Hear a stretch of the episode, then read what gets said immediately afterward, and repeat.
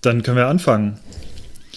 Herzlich willkommen zur 10. Jubiläumsausgabe. Nicht zur 10. Nein, ich fange nochmal an. So, bei der 10. schon. Ja. Echt? Geil. Ja. Das ist also eigentlich schon die 11. Wir haben ja eine Nullnummer gehabt. Ja, eine Nullnummer, aber trotzdem. Das heißt 11. Und wenn wir die anderen beiden Versuche noch mitzählen, die wir nicht veröffentlicht haben, ho, ho, ho. Jetzt sind wir schon bei der 100. Ja. Ja, aber lasst uns trotzdem das Jubiläum feiern und ich sage herzlich willkommen zur 10. Episode vom Mountainbike-Podcast Pokal oder Spital. Und bevor wir uns gegenseitig vorstellen, Markus, bitte Musik. Gekaufte Redakteure, unerfahrene Tester und jetzt sprechen sie auch noch. Der MTB News Podcast mit Markus, Hannes und Moritz. Ganz genau. Und daher begrüße ich in Brandenburg unseren System Operator Markus. Ich grüße euch auch. Und nach Wiesbaden gehen die Grüße an unseren Bike Operator Moritz. Ja, auch ich grüße euch auch. Und mein Name ist Hannes, ich begrüße euch wie immer aus dem wunderschönen Lemgo, nah an Dänemark, oben irgendwo an der Kante Nordrhein-Westfalens zu Niedersachsen. Ist denn Lemgo eigentlich nördlicher als Berlin? Nein, Berlin ist minimal nördlicher. Ja, habe ich letztens schon tatsächlich mal nachgeguckt, denn ich bin nicht der nördlichste von uns. Ah, sehr schön. Ja, also du kannst demnächst mal anfangen, dann auch im... Ja, also Plattdeutsch könntest du das nächste Mal dann sprechen, bitte. Muss ich erst üben. Ja. Und von daher würde ich sagen, wir fangen an. Wir sind in der 10. Folge mittlerweile. Wir hatten jetzt eine relativ lange Pause von knapp 4 Wochen, was unter anderem daran lag, dass Moritz viel unterwegs war. Ja, schuld sind immer die anderen. Ja. Ja. Nein, aber es lag tatsächlich daran, dass... Das musste überhaupt nicht leid tun. Das ist in Ordnung. Wir waren wirklich, wirklich sehr verärgert, aber das lassen wir uns hier nicht anmerken. Nein, Spaß. Also Moritz war bei den World Cups, war in Leogang und Fort William. Ich hatte tatsächlich parallel auch wenig Zeit und wir haben es einfach nicht hingekriegt. Und bevor ich morgen wieder weg bin... Und Urlaub hattest du, oder? Ich hatte tatsächlich... Urlaub, ja. Aber da hatten wir, raus. Moment, am Tag vor dem Urlaub haben wir nämlich noch unseren Podcast aufgezeichnet. Das war ja eigentlich auch schon Urlaub. Da hatte ich schon Urlaub. Ja, genau. Du hast das schon im Urlaub gemacht. Ja. Okay, dann bin tatsächlich nur ich schuld. Mhm. Genau. Shame. Ja. Und können wir das, GIFs kann man, wäre schön, wenn man GIFs einfügen könnte. Du, das können wir in den Show machen. Sehr gut, Audio-GIFs. Ja, dieses Shame-GIF mit der Glocke hätte ich gerne. Okay, ich google das schnell. Ich giffe es schnell. Ja, genau. Und deswegen haben wir jetzt die 10. Folge endlich und wir haben ein riesen Potpourri an interessanten Themen für euch vorbereitet. Unter anderem waren natürlich wieder World Cups. Es wurden neue Produkte vorgestellt. Wir haben heute Bike-Hacks für euch auf gut Neudeutsch. Man könnte auch sagen, früher hätte man Trick 17 vielleicht gesagt. Wie ihr eure Bikes verbessern könnt, besser montieren könnt. Ja, coole kleine Sachen, mit denen ihr Sachen wieder... Genau, das Gift meinte ich, Markus, danke. Wie ihr euer Bike irgendwie schnell verbessern könnt, ohne direkt Riesenaktionen zu machen. Sag mal, Hannes, Zwischenfrage. Ich habe nicht zugehört. Hattest du das aktuelle Datum mit angesagt? Nein, das aktuelle Datum heute ist der 25. Juni 2018. Willkommen zum 10. Podcast. Jetzt wird es aber albern hier. Genau, also. Finde ich auch. Jetzt mal ein bisschen mehr Seriosität. Genau. Hannes, sag das Programm für heute bitte. Stichpunktartig. Bier. Damit fangen wir an. Danach gibt es ein bisschen Feedback. Es gab nämlich noch einen Nachtrag zur neuen Shimano XTR. Da sagt Markus gleich was zu. Wir haben sonst an Themen unter anderem einen Rückblick auf die World Cups in Leogang und Fort William. Da ist einiges passiert und da gibt Moritz ein paar Anekdoten zum Besten. Wir werden uns über Claudio Caloris Kopfverletzung unterhalten. Claudio, der fährt immer die ganzen Streckenvorschauen für Red Bull von den ganzen World Cups und er hatte sich was in Lošinj, oder? Lošinj. Ja, in Kroatien. Lošinj verletzt. Lošinj. Lasagne. Und genau, und da hat man in den letzten Wochen nicht allzu viel drüber erfahren. Und von Claudio gab es jetzt ein bisschen Infos und Moritz hatte ihn dann zum Interview eingeladen, beziehungsweise während des World Cups dran gekriegt. Und da diskutieren wir kurz drüber, denn das ist ganz schön, ja, ist doch ein bisschen haarig geworden, die ganze Situation dann im Endeffekt. Dann gibt es wieder eine neue Schaltung, da wird Markus was drüber sagen, denn auch SRAM war wieder fleißig und hat ebenfalls eine 12-fach-Schaltung neu wieder vorgestellt. Dann die erwähnten Bikehacks haben wir noch, dann gibt es, erzählen wir wieder ein bisschen aus dem Nähkästen über unsere Bikes und wie wir zum Biken gekommen sind. Zum Beispiel, wir haben Neuerwerbung und dann gibt es noch ein Spezialthema kein Thema, wenig Regeln Thema. Und wir werden aber nicht sagen, um was es geht, denn wir wollen möglichst viele Zuschauer jetzt noch da behalten oder Zuhörer. Und ja, genau, ihr könnt dann, keine Ahnung, ihr könnt es dann wegskippen oder ihr könnt interessiert zuhören, das wird auf jeden Fall lustig. Ja, und jetzt habe ich alle Themen gesagt. Ich denke, wir können jetzt anfangen. Was Endlich. Habt ihr in euren Flaschen oder Gläsern an Biersorten? Wir hatten letztes Mal ja wirklich, ich glaube, letztes Mal hatte gar keiner von uns letztes Mal war es so dermaßen Bier. Heiß, dass keiner irgendwie Bier trinken wollte oder konnte. Genau, da hatte ich Kaffee getrunken, einen Eiskaffee, glaube ich. Und ja, was trinkt ihr? Keiner will anfangen, dann nicht. Ich habe einen Prototyp, tatsächlich ist das der Name von der Kehrwieder Kreativbrauerei aus, ich glaube es war Hamburg, genau aus Hamburg, hat mir mal wieder meine Lieblingsschwägerin mitgebracht und das ist ein Lagerbier und mit 5,9%, ist eine kleine Flasche, 0,33er, super schickes Etikett und ich werde die jetzt mal öffnen und mir in ein Glas füllen. Was hat denn Moritz heute? Ich habe ein Bier von der Kona Brewing Company aus Hawaii. Oh. Ein Kona Fire Rock Pale Ale. Mhm. Warst du Liquid auf Hawaii Aloha. Oder hast du dir das woanders besorgt? Aha. Ja, ich war die letzten 4 Wochen viel unterwegs, unter anderem auch im Späti um die Ecke. Und da gibt's das. Nicht beim Rewe diesmal? Nee, da war ich auch, aber die haben eher eine lokalere Bierauswahl. So eher das langweiligen Sachen. Bier, ja. Ja, so Licher und sonstige Plörre. Mhm. Nee, bin ich sehr gespannt drauf. Also vor allem habe ich es mir gekauft, weil das Etikett sehr schön aussieht. Da ist so ein Vulkan, wo die Lava in den Ozean fließt. Und so Leute gucken sich das an. Ist ja gerade sehr aktuell auf Hawaii, ne? Habt ihr das mal gesehen? Echt? Ist es das? Ja, auf Big Island ist seit einigen Wochen oder ich glaube sogar Monaten wieder der Vulkan aktiv und da läuft halt ständig die Magma ins Meer und auf dem Weg dorthin werden irgendwie ganze Siedlungen zerstört. Das ist total beeindruckend, vor allem wenn man das mal live gesehen hat. Was ist denn der Unterschied zwischen Lava und Magma? Heißt nicht Magma, wenn es abgekühlt ist? Oder Magma ist das, was in der Erde drin ist und Lava, wenn es auf der Oberfläche ist, kann das sein? Das klingt mir nach sehr viel Halbwissen. Ja, ich habe da keine Ahnung. Das ist halt nur extrem beeindruckend, schon auf Fotos. Und wir waren 2010 mal dort vor Ort und da war das, gab es auch Lava, aber ganz, ganz wenig. Man hat es gesehen irgendwie am Horizont, wie es ins Wasser gestürzt ist und dann die riesen Dampfwolken entstanden sind, wenn das da irgendwie kocht, das Wasser. Und aber was da gerade aktuell abgeht, das ist wohl echt eine Größenordnung mehr und wohl ziemlich beeindruckend.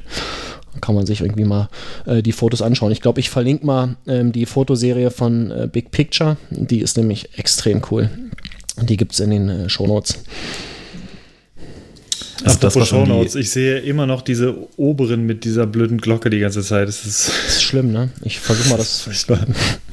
Scroll einfach nach unten. Komm, lass uns mit den Themen anfangen. Nee, also Markus, noch. Ganz kurz halt. Ja. Sobald Magma bei einem Vulkanausbruch aus der Erde quillt, heißt es Lava. War mein Halbwissen doch ganz gut, oder? Nee. Doch, das habe ich doch genau behauptet. Ach so. Ich dachte, ich hätte es behauptet.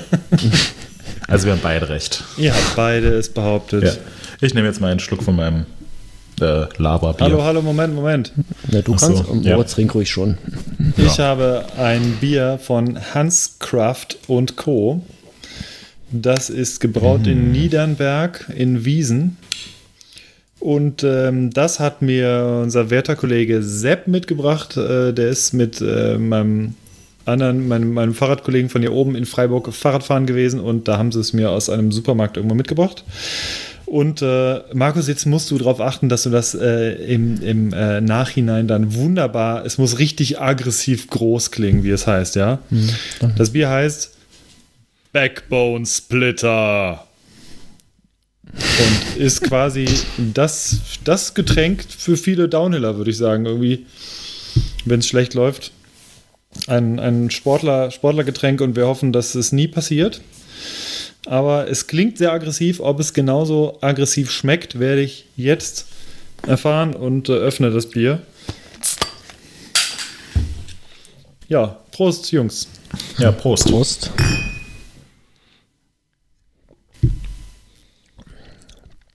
Oh, gut.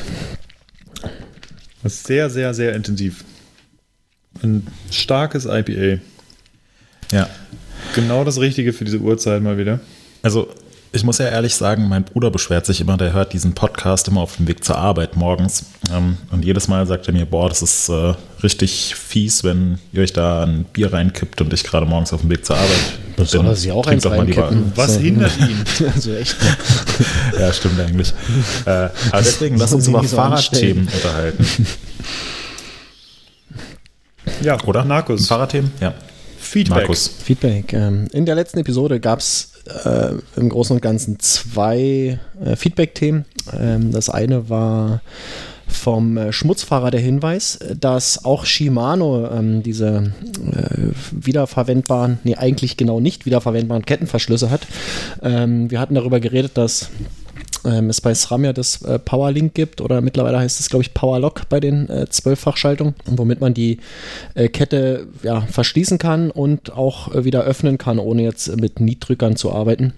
Das gibt es bei Shimano seit der 11-Fach Dura-Ace und XTR auch schon. Ich habe das direkt mal in den Shownotes jetzt verlinkt. Das zweite Feedback, was war, da ging es um die Aussprache von der SRAM-Fahrerin Marlene Dane. Moritz hatte das richtig ausgesprochen. Wir waren irgendwie der Meinung, na, lass doch einfach Degen dazu sagen. Ist aber falsch, wie uns das Ghost Factory Team gesagt hat. Es heißt einfach wohl Dane.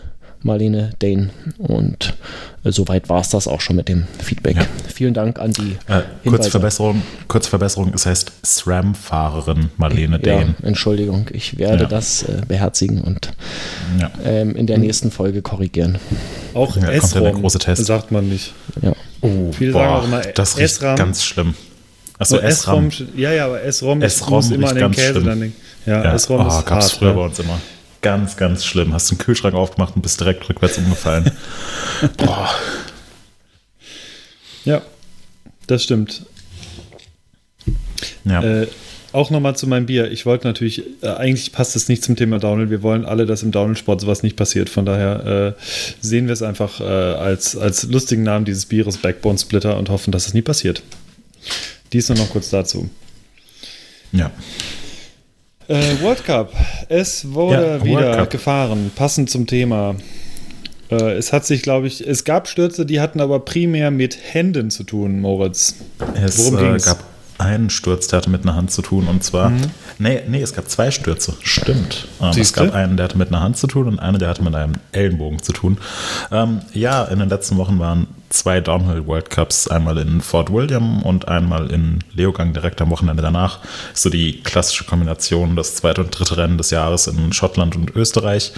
Und da ist viel passiert eigentlich. Die erste große Meldung schon vor dem Rennen in Fort William war, dass sich Greg Menard den Ellenbogen gebrochen hat beim Test von einem brandneuen Santa Cruz V10 29er Prototypen.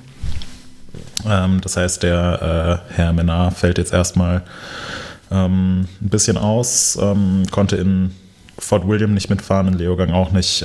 Ich denke mal, dass er zum Rennen in Val di Sole, was jetzt in anderthalb Wochen, knapp 2 Wochen stattfindet, dass er da wieder fit sein könnte. Ja, vielleicht auch nicht. Ich drücke jedenfalls die Daumen. Das war die erste Handgeschichte, und die zweite Handgeschichte war die Hand von Aaron Gwin. Der ist nämlich in Fort William in seinem Rennlauf etwas unsanft zu Boden gegangen, konnte dann zwar seinen Lauf noch beenden und war trotzdem unfassbar schnell unterwegs, aber für den Sieg hat es nicht gereicht, und er hat sich dabei den Daumen, so wie ich das mitbekommen habe, ausgekugelt. Und das war dann in Leogang interessant zu sehen, weil er da eigentlich am ersten Tag im Training gar keine richtige Abfahrt gemacht hat. Also ist zweimal die Strecke runtergerollt in Schrittgeschwindigkeit, da wäre ich sogar schneller gewesen. Hat sich alles nur angeschaut, ist auch bei den ganzen Sprüngen drumherum gefahren, und da dachte man schon so, oh nee, der wird hier sicherlich nicht an den Start gehen. Und so wie er es dann berichtet hat, in der letzten Abfahrt vor der Quali hat es Knack gemacht, und auf einmal hat sich der Daumen schlagartig besser angefühlt. Krass. Wobei er auch mit Schiene gefahren ist und die Hand das ganze Wochenende lang geschont hat. Und ja, der Aaron Gwin musste halt das Wochenende dann sehr anders angehen. Also konnte fast keine Abfahrt machen im Training, hat sich die ganze Zeit versucht, die Strecke so einzuprägen, indem er einfach nur runterrollt, sich alles genau angeschaut, auch auf die Eindrücke von seinen Teamkollegen vertraut, und ist dann im Finale einfach mal so schnell gefahren, dass es am Ende für ihn zum zweiten Platz gereicht hat, was im ganzen Trubel des Weltcup-Wochenendes vielleicht sogar ein bisschen untergegangen ist, aber eigentlich eine unfassbare Leistung ist, mit eigentlich keiner richtigen Trainingsabfahrt oder vielleicht 3 Trainingsabfahrten, wenn es hochkommt, dann bei einem Downhill-Weltcup auf dem zweiten Platz fahren, knapp vom Sieg entfernt. Wenn ich einen Hut auf hätte, würde ich ihn ziehen. Das ist aber auch so ein bisschen seine Strecke, ne? Das in den vergangenen Jahren hat er schon den einen oder anderen Stunt da abgezogen. Absolut. Ja, definitiv. Also Leogang ist das Wohnzimmer von Aaron Gwin, und wenn er da beziehungsweise wenn er da ohne Defekt ins Ziel kommt, gewinnt er normalerweise immer. Einmal hat er auch sogar ohne Kette gewonnen. Das ist definitiv einer der legendärsten Läufe der Downhill-Weltcup-Geschichte. Und dieses Jahr hat es nicht ganz gereicht, aber wenn man so ein bisschen die Hintergründe kennt, dass er eigentlich, dass es lange Zeit so aussah, als könnte er überhaupt gar nicht starten, dann rückt es das in ein etwas anderes Licht. Da gibt es auch übrigens eine sehr spannende medizinische Ausführung vom geschätzten User Kiwi. Das verlinken wir auch in den Shownotes, wo er das Ganze aus medizinischer Sicht mal erläutert bzw. mutmaßt, woran es gelegen haben könnte, dass Aaron Gwin, ich meine, natürlich war er sauschnell, aber dass er halt nicht gewonnen hat, weil tatsächlich da körperlich doch einiges mehr passiert, als dass nur sein Daumen kaputt ist. Das ist sehr lesenswert, hiermit empfohlen. Verlinken wir. Ja, bin ich auch mal gespannt. Ja. Also, ja, dann gibt es natürlich einen aktuellen Überflieger mit Amaury Pierron. Ich hoffe, ich habe es richtig ausgesprochen. Ja, Amaury Pierron. Nennen wir ihn Amaury Pierron. Mhm. Der Amaury. Was ist mit dem Amaury? Der gewinnt, der fährt ja für Commencal. Genau, Commencal-Fahrer Amaury Pierron. Was ist mit dem los gerade? Das ist ja unfassbar. Keine Ahnung, das versteht niemand so genau, aber er ist einfach extrem schnell unterwegs. Und ich habe mich da auch mit dem Max Commencal drüber unterhalten, der war in Leogang dabei, und auch mit Amaury kurz drüber unterhalten. Das versteht niemand so richtig, aber andererseits schon in Kroatien beim ersten Weltcup hat man gesehen, der ist dieses Jahr so schnell unterwegs und hat so ein Selbstvertrauen, und für den klappt einfach gerade alles. Und in Fort William hat er gewonnen, das erste Mal in seiner Karriere überhaupt. Das war schon der Knaller. Und dass das keine Eintagsfliege war, das hat er jetzt in Leogang bewiesen, wo er direkt wieder gewonnen hat. Also der reitet gerade ganz oben auf so einer Erfolgswelle, ist jetzt auch derzeit die Nummer 1 im Downhill-Weltcup Gesamtklassement. Und ja, da muss man sagen, Commencal hat absolut alles richtig gemacht. Die haben den dieses Jahr ins Factory-Team dazu geholt. Davor ist er für ein kleineres Team gefahren, allerdings auch schon auf Commencal, also das hat sicherlich auch geholfen, dass er jetzt einerseits den Support von dem großen Team hat, andererseits aber sich auch nicht an neues Material gewöhnen musste und einfach da weitermachen konnte, wo er letztes Jahr aufgehört hat mit seinem zweiten Platz in Val di Sole. Und ja, das ist also einfach krass, wie gut er dieses Jahr unterwegs ist. In Kroatien wäre er eigentlich auch schon ziemlich sicher aufs Podium gefahren. Ich weiß gar nicht genau, auf welchem Platz er letzten Endes gelandet ist, weil er sich ja so im unteren Drittel der Strecke einen platten Reifen geholt hat. War er dann nicht ganz vorne, wäre da wahrscheinlich aber auch zumindest mal aufs Podium gefahren. Und jetzt hat er aber nochmal eine Schippe draufgelegt. Jetzt auch ganz frisch beim Crankworx in Leger auf den zweiten Platz gerast. Also das ist, ja, vor der Saison hat die ganze Welt von Aaron Gwin und Greg Menard und Troy Brosnan und Loic Bruni und Danny Hart gesprochen, und jetzt auf einmal kommt da jemand, den vor der Saison nicht viele kannten oder nur Leute kannten, die regelmäßig den Downhill-Weltcup verfolgen, und der fährt jetzt allen total um die Ohren. Das ist wirklich verrückt. Ja, und ist dazu auch einfach ein extrem sympathischer Typ, also dem steigt der Erfolg nicht wirklich zu Kopf, der ist extrem lustig, total locker, also ich glaube auch so für das ganze Team ist der sehr wichtig, weil der da eine ziemliche Lockerheit reinbringt, immer noch total höflich ist, und ja, er kann eigentlich selbst gerade gar nicht fassen, was da so passiert, und das ist immer cool zu sehen, wenn jemand Unbekanntes auf einmal so die ganz große Bühne betritt und noch nicht 15 Weltcups gewonnen hat, sondern dass wirklich die riesige Freude überwiegt. Er ist übrigens immer noch 21. geworden in Kroatien. Genau, ja. Also immer noch, er hat einen Platten gehabt? Mhm, genau. Also trotzdem, er ist noch vor Kona Fearon und Brendan Fairclough bei die Masters und so gelandet. Ja. Und eigentlich wäre er auch schon, also er ist noch ziemlich jung, ich glaube, er ist jetzt 22 Jahre alt, und eigentlich war er schon vor 2 Jahren ungefähr auf dem Weg nach ziemlich weit vorne, ist auch in Lourdes damals aufs Podium gefahren, und direkt beim Weltcup danach in Australien hat er sich beide Handgelenke gebrochen, ist deswegen für einen Großteil der Saison ausgefallen und hatte dann hin und wieder aber trotzdem Ergebnisse dabei, wo er, ich glaube, in Andorra ist er mal in der Quali auf Platz 3 oder auf Platz 4 gefahren und dann im Rennlauf gestürzt. Also früher war bei ihm wirklich so ein bisschen das Motto Pokal oder Spital. So, wenn er einen guten Lauf runtergebracht hat, war er mit der schnellste Fahrer, aber oft wollte er dann zu viel, und jetzt hat er scheinbar einen ganz guten Mix gefunden, und das zahlt sich gerade total aus. Und ich will nicht wissen, was passiert. Nächstes Wochenende oder in anderthalb Wochen ist der Weltcup in Val di Sole, wo er letztes Jahr schon Zweiter geworden ist. Das heißt, da wird er wahrscheinlich wieder um den Sieg mitfahren. Und am Wochenende drauf ist sein Heimrennen in Andorra. Und wenn da Amaury Pierron oder Myriam Nicole oder der Commencal Junior Thibaut Daprela gewinnt, dann ja, wird das eine sehr, sehr wilde Party.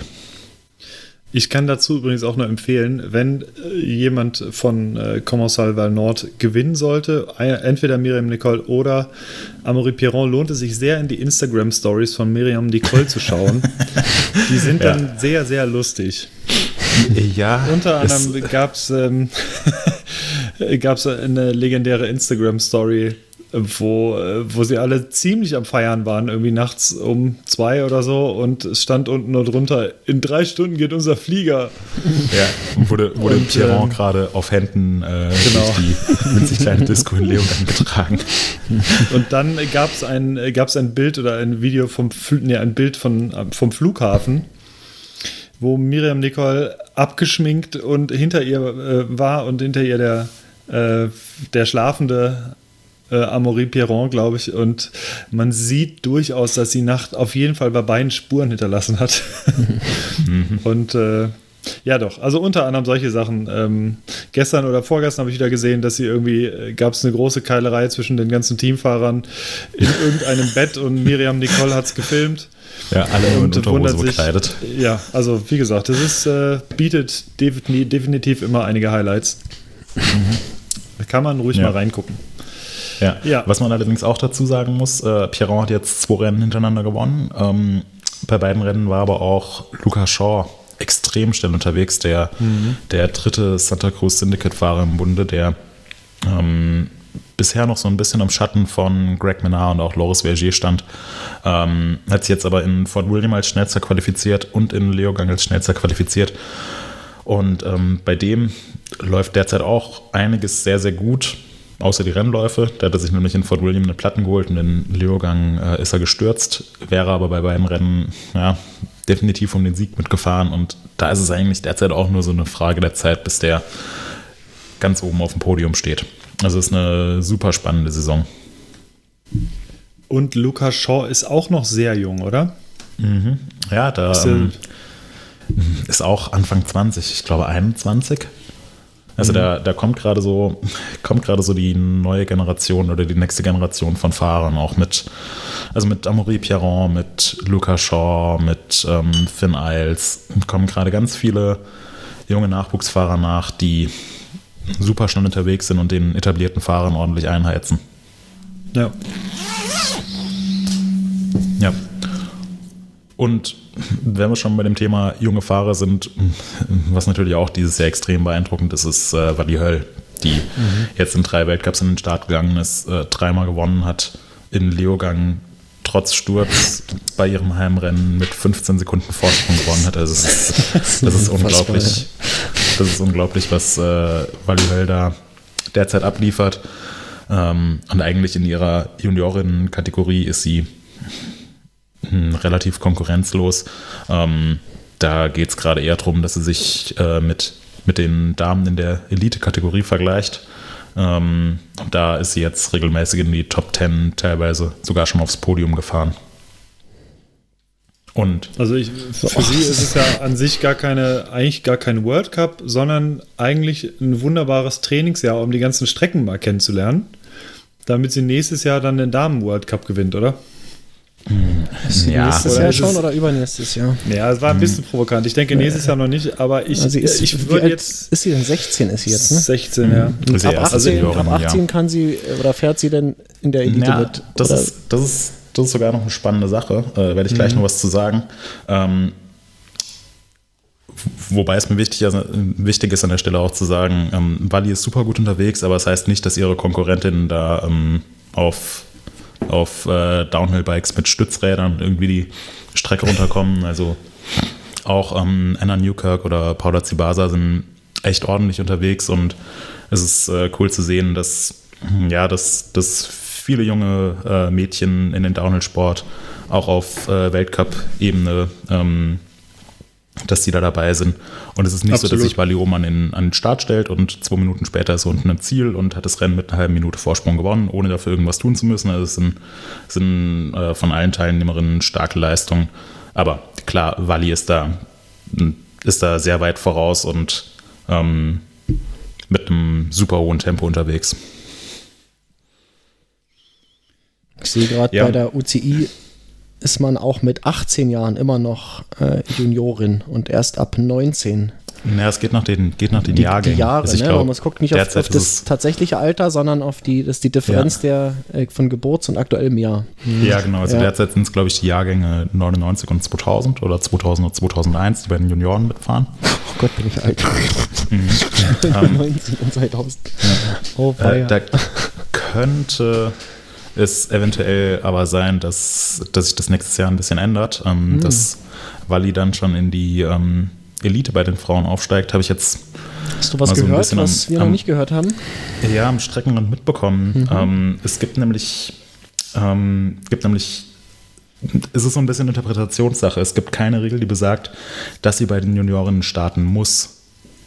Und im Cross-Country geht die Juniorenkategorie ja beispielsweise auch bis zu U23, aber du hast auch die Möglichkeit, vorher eben schon hochzuwechseln. Und das wird auch, relativ regelmäßig durchgeführt. Da bin ich jetzt nicht so sehr im Bilde, wie alt da die jungen Cross-Country-Fahrer sind, die schon in der Elite-Kategorie mitfahren. Aber da gab es definitiv schon häufiger den Fall, dass jemand in die Elite-Kategorie gewechselt ist, obwohl er eigentlich noch hätte U23 fahren können. Und so wie ich das mitbekommen habe, könnte es sein, dass sowas Ähnliches nächstes Jahr bei Vali auch passiert.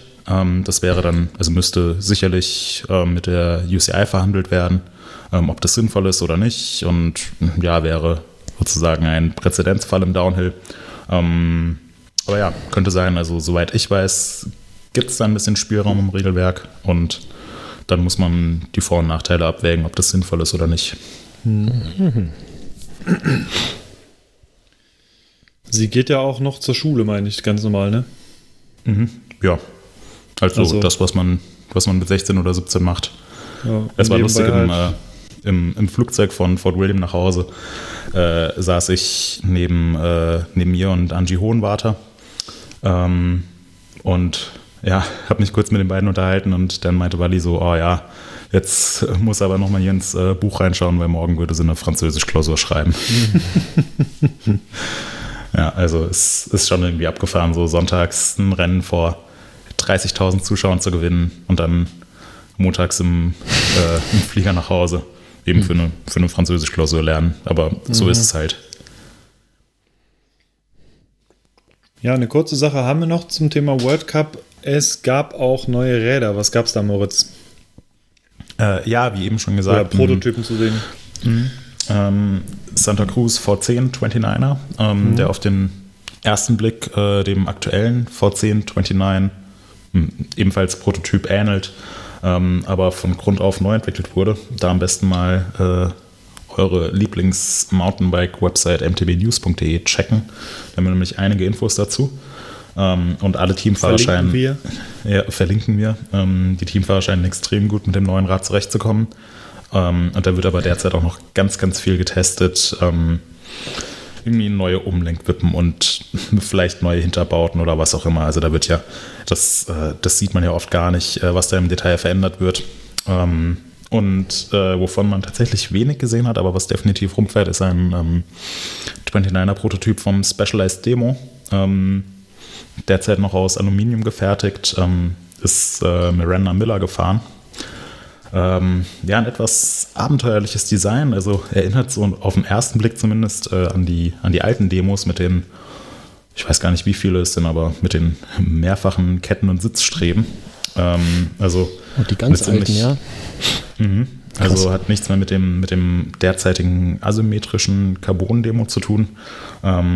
Ja, darf man mal gespannt sein. Also ich glaube, da wird derzeit auch noch ganz, ganz viel einfach getestet, aber ja, der Trend im Downhill geht,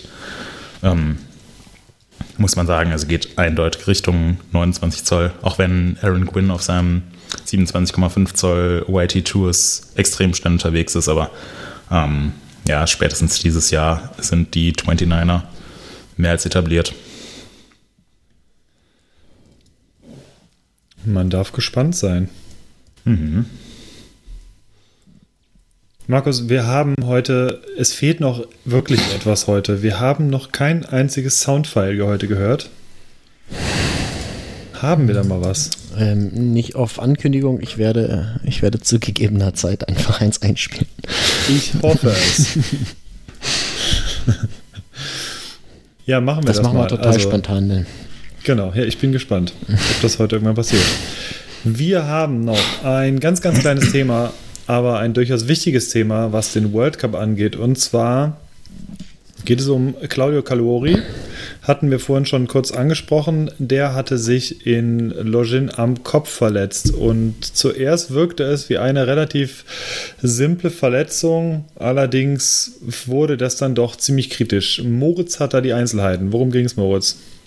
Ja, genau. Also Claudio Calori, der schnellste kommentierende Schweizer der Welt, ist in Kroatien beim ersten Weltcup bei seinen beliebten kommentierten Helmkameraabfahrten gestürzt und ziemlich heftig auf den Kopf geknallt.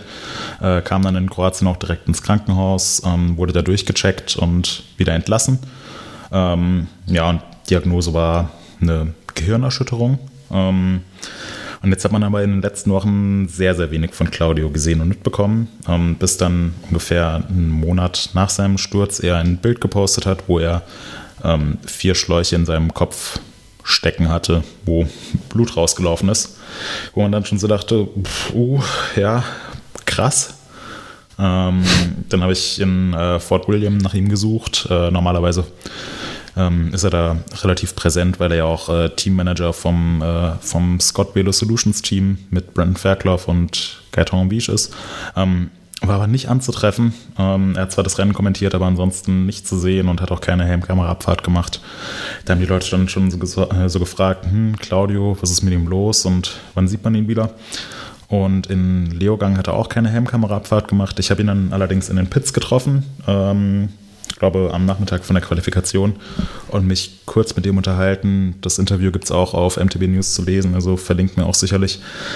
Es war wohl so, dass er hatte schon diverse Gehirnerschütterungen in seiner Karriere und ist auch davon ausgegangen, und es wurde ihm auch von den Ärzten in Kroatien gesagt, dass er sich schonen soll, viel Ruhe braucht, erstmal kein Downhill fährt, Erschütterungen auf den Kopf vermeidet, aber dass es dann nach einer Zeit wieder gut sein sollte, und sein Zustand hat sich dann tendenziell aber verschlechtert. Also er hatte Sehstörungen, er hatte ein bisschen Gleichgewichtsstörungen, starke Kopfschmerzen und dann gab es nach einer Reise von ihm, wo er dann auf einer Privatveranstaltung war, hat er mir erzählt, wäre fast umgekippt, ist dann nochmal ins Krankenhaus in der Schweiz, wo dann ein MRT durchgeführt wurde, und direkt im Anschluss danach wurde er sofort operiert und hat 4 Schläuche in den Kopf bekommen, um Blut abzulassen, was Druck aufs Gehirn ausgeübt hat. Und man kann es nur schwierig beurteilen. Ich war nicht dabei, ich bin auch kein Arzt, ich kenne mich da in dem Bereich nicht aus, aber es klang so, als ob es besser war, dass er dann nochmal im Krankenhaus war und auf einem MRT-Termin bestanden hat und das dann entdeckt wurde, dass es wohl doch nicht einfach so mit Ruhe und, und Entspannung sich wieder legt. Eine sehr krasse Sache, finde ich. Mhm. Auf jeden Fall. Definitiv. Jetzt wurde ja ziemlich viel diskutiert. Es gab so eigentlich 2 Parteien, die diskutiert haben und unterschiedliche Meinungen hatten. Die einen, die haben gesagt, ja, es ist eigentlich völlig unverantwortlich, dass er da immer runterfährt und er ist ja kein Profi so wirklich oder nicht mehr und hat überhaupt keine Ahnung und das sieht einmal alles sehr bruchpilotenhaft aus. Dann gab es die anderen, die gesagt haben, ja, er war nun mal sehr lange Profi früher, ist für die Schweiz auch dann gefahren und war schnell unterwegs, kann super viele Downhill-Strecken und kann einfach immer noch sehr, sehr gut fahren. Und ich denke, natürlich kennt er die meisten Strecken auch immer aus den Vorjahren noch ein bisschen. Ich stehe da persönlich eher auf der zweiten Seite. Das heißt, ich denke schon, dass natürlich ein gewisser Schaueffekt irgendwie immer dabei ist, wenn er fährt. Und er natürlich dann vielleicht auch rein verbal das Ganze ein bisschen spektakulärer kommentiert, als er sich vielleicht gerade auf dem Rad fühlt. Natürlich ist ein gewisses Risiko immer da, aber so ein Restrisiko besteht auch bei den gestandenen World Cup-Fahrern, die aktuell da die Strecke runterheizen und halt wirklich nochmal viel krasser am Limit unterwegs sind, einfach aufgrund ihrer Geschwindigkeit, die sie dann im Rennlauf beispielsweise fahren. Von daher sehe ich es ehrlich gesagt eher als eine Sache, die durchaus passieren kann bei solchen Vorstellungen, und sehe da den Fehler eigentlich eher weniger darin, dass er irgendwie irgendwie so unvorbereitet oder schlecht fährt, dass er da nicht mehr fahren sollte. Also ich denke, das ist halt was immer passieren kann, auch bei einem Profi. Und von daher denke ich, ist es einfach irgendwie halt in dem Sinne doof gelaufen. Was meint ihr dazu? Würde ich so unterschreiben, denke ich auch. Das kein Mensch, glaube ich, der bei Verstand ist sich das nicht zutrauen würde, da diese Strecke runterzuheizen und gleichzeitig das zu kommentieren, würde keiner machen. Man hat, glaube ich, schon ganz gut gesehen, dass der Claudio doch relativ gut fahren kann und die Sache doch meistens unter Kontrolle hat. Und Unfälle passieren. Die Strecke war, glaube ich, jetzt auch neu. Die kannte er vermutlich noch nicht vorher, würde ich sagen. Die war jetzt das erste Mal im Downhill World Cup dabei. Und da passiert halt ein Unfall. Das kann man eben nicht ausschließen. Ist sehr tragisch. Aber ich denke nicht, dass das dass er da irgendwie was hätte machen können oder besonders schlechter Fahrer ist oder zu sehr an seine Grenzen geht bei diesen Aufnahmen. Ja, das Ding ist, er kann ja immer noch dabei reden und ich weiß nicht, wir kennen das alle, wenn wir irgendwo eine Strecke runterfahren, auf der wir an unsere Limits gehen, da wäre nicht mehr viel mit reden und das ist, glaube ich, schon ein ganz guter Indikator dafür, dass da immer noch ein bisschen Platz war. Ja, das merkst du ja auch bei ihm bei seinen Kursvorschauen. Es kommen ja manchmal Sektionen, wo er sagt, oh ja, jetzt muss er sich hier konzentrieren oder oh, jetzt wird's ganz schön technisch und dann hörst du auch von ihm erstmal nichts, weil er sich dann nur auf die Fahrerei konzentriert. Er war ein extrem guter Mountainbiker, er ist es nach wie vor, er ist schweizerischer Downhill-Meister, er ist im Weltcup mitgefahren und auch weit vorne in die Top 10 und so weiter. Also der weiß definitiv, was er tut, wenn er ein Downhill-Bike unter sich hat. Und ja, Stürze passieren halt manchmal. Das ist Teil des Sports, egal ob Downhill oder Enduro oder Trail oder Cross-Country. Es gehört dazu. Die Stelle, wo es passiert ist, da ist unter anderem auch Brooke McDonald in seinem Rennlauf gestürzt. Das war ein relativ hoher Drop, der an sich nicht schwierig war. Also bin ich mir absolut sicher, für Claudio war das gar kein Problem, diesen Drop zu springen. Er hatte halt das Problem, dass er nicht mehr richtig in Erinnerung hatte, dass da jetzt ein Drop kommt. Und er dachte, er könnte es abrollen. Und man konnte es aber eben nicht abrollen. Man musste es springen. Das wurde ihm zum Verhängnis. Er hat zwar da vorne einen Trackwalk gemacht, das macht er immer. Aber klar, bei einer ganz neuen Strecke kann man sich nicht alles zu 1000% behalten. Gerade in Kroatien, wo jede Sektion einfach gleich aussieht. Also sind halt einfach Steine und Steine und Steine. Und da musst du halt mit deinem Fahrrad drüber fahren. Und da kann es einfach mal passieren, dass du dich da ein bisschen vertust. Er hat es sicherlich nicht mit Absicht gemacht. Und ja, es war vielleicht auch einfach ein bisschen unglücklich, wie er dann gestürzt ist. Aber da jetzt ihm von vornherein die Kompetenz abzusprechen, dass er diese Kursvorschauen machen sollte, finde ich ja ein bisschen zu drastisch. Shame. Könntest du da so ein passendes GIF vielleicht in den User reinpacken? Das zweite Mal nutzen, dann sparen wir auch Bandbreite. Ja. Braucht der Browser es nur einmal laden. Absolut. Ja, abschließend dazu, Claudio ist ja auf dem Weg der Besserung. Wir würden uns natürlich freuen, wenn er dann irgendwann in den nächsten Rennen irgendwann wieder eine Kursvorschau macht und wünschen ihm an dieser Stelle alles Gute für die letzte Genesung quasi. So sieht's aus. Genau, also das ist, glaube ich, das Wichtigste, dass er sich jetzt einfach schont und schnell wieder auf die Beine kommt und sich aber auch die Zeit nimmt, bis er wieder bei 100% ist und dann gerne auch wieder mit Kursvorschauen, weil ich glaube, das schauen wir uns alle mit viel Freude an der Sache an. Absolut. Und bis dahin geht auch die Welt nicht unter, wenn man mal ein, zwei Rennen dabei hat, wo es keine kommentierte Kursvorschau gibt. Genau. Das kannst du ja dann einfach nächstes Mal übernehmen, Moritz. Mhm. In Leogang hat es ja ein Österreicher sehr schön gemacht. Also ich fand das mit Markus Peckoll war auch sehr spektakulär auf jeden Fall, weil ihm Vali Höll nämlich ziemlich weggefahren ist teilweise irgendwie und er dann mit es ist sehr spektakulär. Wir verlinken das natürlich auch. Heute ist, glaube ich, Rekord im Verlinken in den Shownotes. Wir verlinken es natürlich. Wenn wir das dann wirklich machen. Ja. Aber das lohnt sich auf jeden Fall, sich diese Kursvorschau auch nochmal anzuschauen, weil man da auch nicht zuletzt einfach sieht, wie schnell Vali Höll auch ist und was die für Whips halt teilweise auch raushaut mittlerweile schon. Sehr sehenswert. So, bevor wir zu den Bike-Hacks kommen, gab es wie schon zum letzten Mal eine neue 12-fach-Schaltung, diesmal allerdings von der Konkurrenz. Markus, du bist das Ding jetzt schon ein paar Wochen vorher, ich glaube knapp 3 Monate, kann das sein? Aber sicher. Bist du schon gefahren? Genau, ja, pass auf, SRAM war gut. Ja, super. Das SRAM und SRAM-Ding bei mir, das kommt, glaube ich, von OSRAM. Ich bin immer da total verwirrt. Das heißt OSRAM. OSRAM. Man sehe mir das nach, wenn ich das hin und wieder falsch ausspreche. Ich kriege das in meinem Alter, glaube ich, nicht mehr raus. SRAM hat in die Riege der 12-fach-Schaltung, die sie ja nur seit 2 Jahren im Programm haben, ein neues Mitglied eingefügt. Und zwar am preislich gesehen eher unteren Ende. Und zwar die NX Eagle. Die, ja, an sich die Spezifikationen ließen sich relativ unspektakulär, wie das eben so ist bei den preiswerteren Schaltungen. Sie hat eine Besonderheit, was die anderen Eagles nicht haben.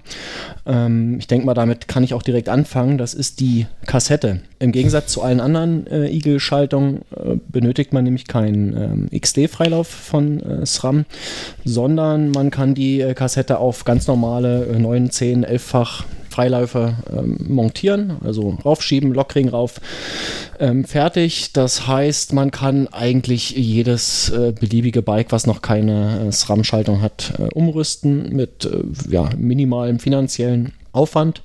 Und auch Arbeitsaufwand ist ja sehr gering bei einfach. Die Anzahl der Teile ist einfach deutlich geringer als bei einer umwerferbasierten Schaltung. Und das habe ich auch bei mir gemacht. Und zwar habe ich mein Testrad, was ich schon von der 11-fach NX aus dem vorletzten Jahr hatte, mein Hardtail. Vielleicht erinnert sich der ein oder andere an die letzte Sendung. Da hatten wir kurz über unsere Bikes gesprochen. Da war das eben auch dabei. Haben wir umgerüstet und ich bin das ein paar Wochen lang gefahren. Ich denke, es waren so um die 5-6 Wochen. Und ja, was soll ich sagen? Im Vergleich zu der 11-fach NX ist das einfach nochmal was ganz anderes, und zwar sehr positiv gesehen. Die Kritikpunkte, die man noch hatte damals an der 11-fach, wie zum Beispiel die Haptik des Triggers, des Schalthebels, ist deutlich verbessert. Das fühlt sich alles viel wertiger an. Da hat SRAM nochmal ordentlich was draufgelegt. Es gab eigentlich nichts zu beanstanden an der Schaltung, außer vielleicht, und das ist die Gegenseite des niedrigen Preises, und zwar das hohe Gewicht. Die komplette Gruppe kommt, glaube ich, mit ein bisschen über 2000 Gramm auf die Waage, 2049 oder sowas. Das ist nicht leicht, zumal ein Großteil des Gewichts auf dem Hinterrad ist, ungefedert. Hat mich beim Hardtail nicht so sehr gestört. Mag sein, dass es Leute gibt, die da doch schon ein bisschen genauer hinschauen möchten. Nichtsdestotrotz funktioniert die einfach 1A, wenn die einmal sauber eingestellt ist, anbauen, vergessen, fährt, Sorglosschaltung, kann man einfach so sagen. SRAM selbst sagt eben, dass sie sehen das nicht explizit nicht als Billigschaltung, irgendwie die NX, das sieht man auch am Preis, die ist nämlich deutlich teurer als die 11-fach, also als ihre Vorgängerin. Die kommt jetzt, glaube ich, in der UVP mit 410 € in die Läden. Die 11-fach hatte noch 289 € gekostet, UVP. Ja, SRAM sieht es nicht als Billigschaltung, sie sehen es halt eher oder die gesamte Eagle-Produktpalette sehen sie eher als so eine Plattform, wo man Produkte untereinander mischen kann, weil die alle 100% kompatibel sind. Also ich kann mir außer die Kassette. Die Kassette an sich schon, und zwar auf der Kettenseite. Die Befestigungsseite ist eben genau bei der NX anders, was aber sehr schlau ist. So kann ich nämlich auch ein relativ hochwertiges Fahrrad, wo ich eben vielleicht nicht das Stahlkettenblatt der NX Eagle haben will, sondern schönere Kurbel, schöneres Kettenblatt oder so, kann ich mir bauen und muss aber meinen vielleicht teuer gekauften Laufradsatz nicht wegwerfen, sondern kann dann eben die NX-Kassette drauf machen, auch wenn sie jetzt ein bisschen schwerer ist. Das ist natürlich immer zu berücksichtigen. Und so kann man einfach wild tauschen. Man kann Komplettbikes, die vielleicht mit der NX Eagle kommen, irgendwann später schrittweise aufrüsten. Das ist auch kein Problem. Ich denke mal, das ist vielleicht sogar der wichtigste Teil, wo die NX irgendwie gemischt wird, wo sie aufgerüstet wird. Könnte mir auch vorstellen, dass das von SRAM so ein bisschen so gewünscht ist. Ich denke auch, dass da ein Großteil der produzierten Schaltung in den OEM-Bereich geht, also für Komplettbikes. Das werden wir dann im nächsten Jahr sehen, glaube ich, in den vorgestellten Modellen jetzt zur Eurobike, wie groß da der Anteil ist. Das Ding ist einfach, ist im Kommen, da gibt es keinen Weg mehr dran vorbei, kein Hersteller kann sich dem verwehren. Das sieht man jetzt auch an der neuen 12-fach XTR von Shimano, die haben das auch erkannt, dass sie das machen müssen. Und SRAM hat da eben die paar Jahre Vorsprung, dass sie jetzt eben auch preiswerte Gruppen schon mit 12-fach rausbringen können, was bei Shimano vielleicht dann doch erst nächstes oder übernächstes Jahr der Fall sein wird. Das werden wir dann sehen. Ich bin mal gespannt auf die Eurobike. was da schon zu sehen ist mit 12-fach, sowohl eben die NX Eagle als auch die XTR, die neue. Ja, zum Testbericht ansonsten würde ich empfehlen, lest euch den durch bei MTB News. Ich packe den Link in die Shownotes. Da gibt's ja noch die ganzen Hintergrundinfos zu den einzelnen Komponenten, was wie gesagt nicht so viele sind bei so einer Einfachschaltung. Ich selbst bin extrem zufrieden gewesen im Test mit der Schaltung, also zumal für den Preispunkt.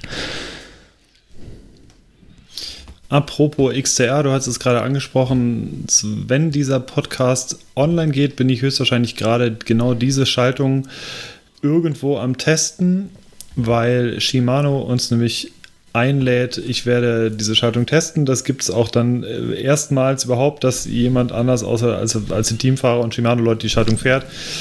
Das heißt, wir werden da in den nächsten Wochen, voraussichtlich in 2 Wochen, irgendwann die ersten Eindrücke haben. Und bin ich sehr gespannt drauf. Ja, auf jeden Fall. Also da bin ich gespannt. Vorgestellt haben wir jetzt ja schon, selber fahren halt noch nicht, und das wird sich jetzt aber bald ergeben. Ja. Da bin ich sehr gespannt.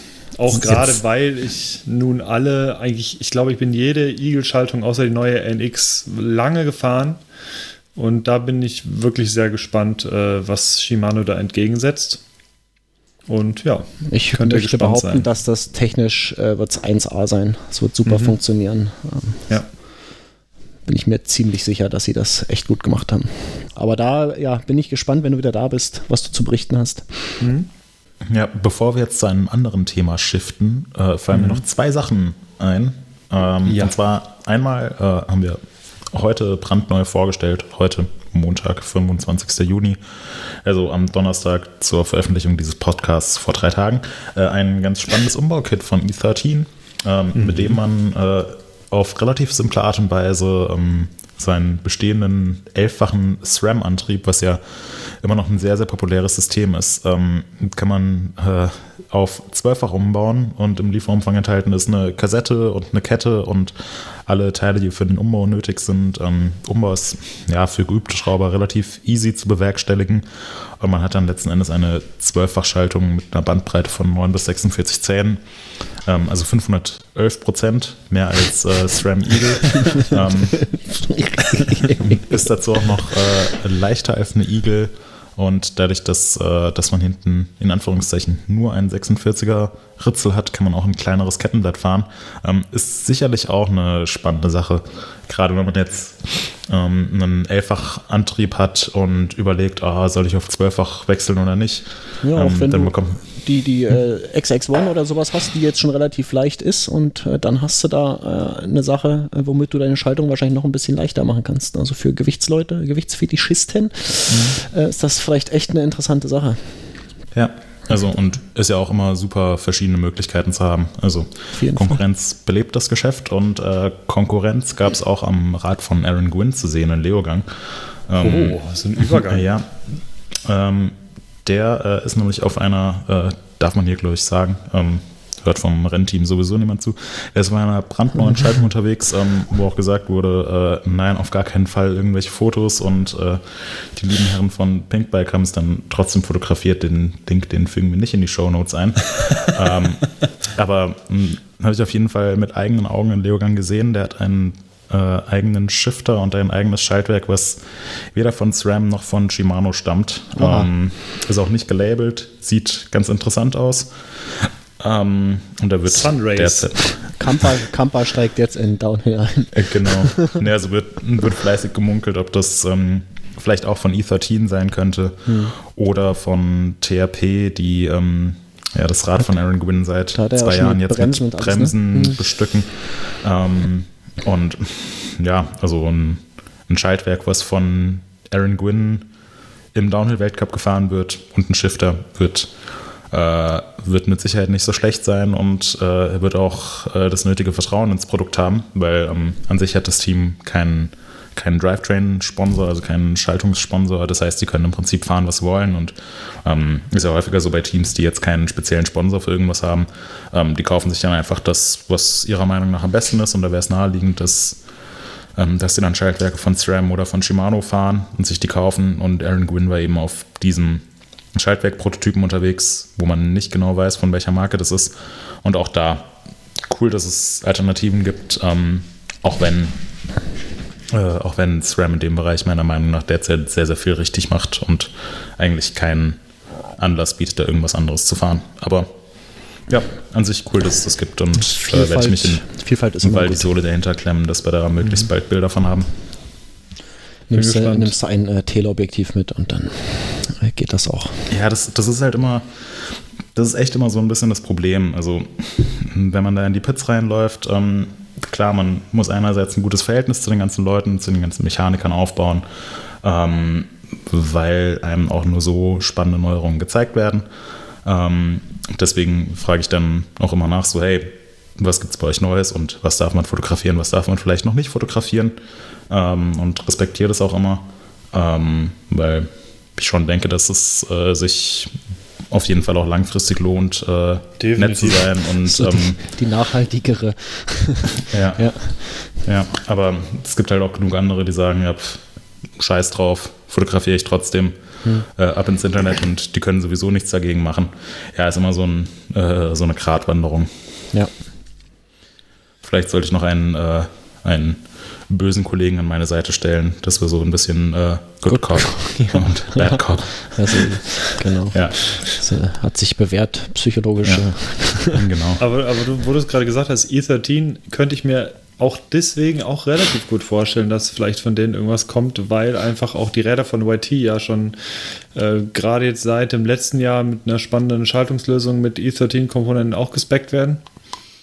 Und von denen gibt es halt schon diverse Geschichten im Schaltungsbereich, unter anderem jetzt das Umbau-Kit. Also ich bin gespannt.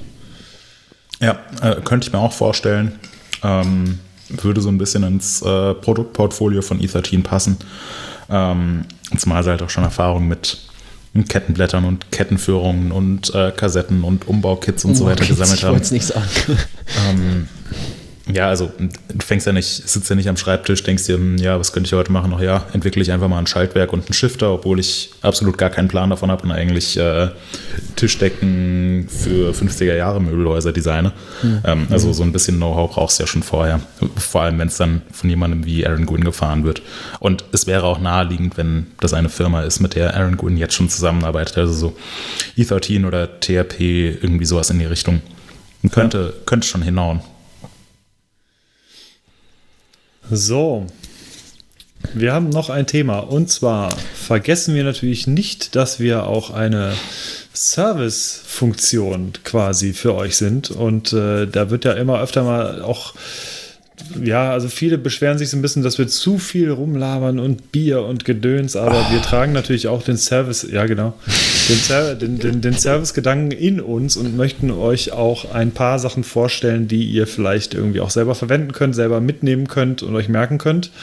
Und da wollen wir euch ein paar Bike-Hacks vorstellen, also kleine Tipps und Tricks, die man bei der Montage anwenden kann von Bikes, die vielleicht bei schnellen Reparaturen irgendwie schneller und besser sind und durch uns quasi ja gerne gemacht oder durchgeführt werden.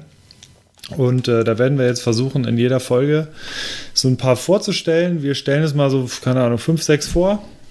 Pass auf, Kollege, ich habe brandheiße Tipps für dich. Gar nicht schlecht. Und stell euch ein paar vor. Also, als ich mir das angefangen habe auszudenken, was es da gäbe, ist als erstes tatsächlich in den Sinn gekommen, ein Einschlagwerkzeug für eine Ahead-Kralle. Ich habe früher Ahead-Krallen oder Ahead-Krallen für den Vorbau beziehungsweise für den Schaft, für den Gabelschaft, habe ich meistens irgendwie mit einem Holzstock oder Stab oder so irgendwie eingehämmert. Das war wirklich so die einfachste Methode, die aber auch oftmals dazu geführt hat, dass die Kralle sich verkantet hat. Dann musste man an der einen Seite wieder nachhämmern oder wie auch immer.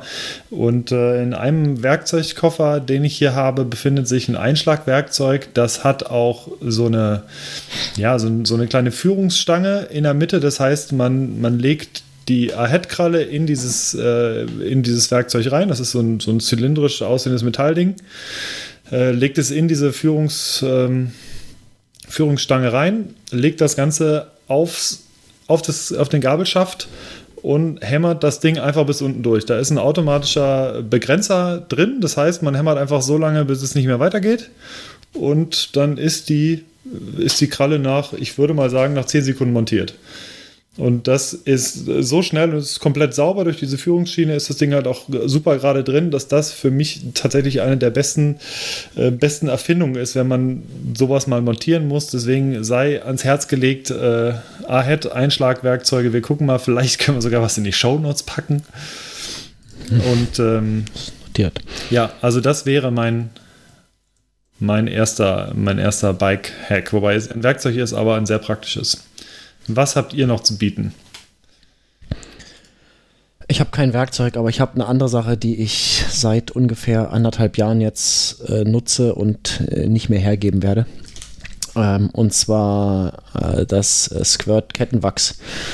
Ketteölen habe ich immer gemacht, weil ich rasselnde Antriebe nicht mag.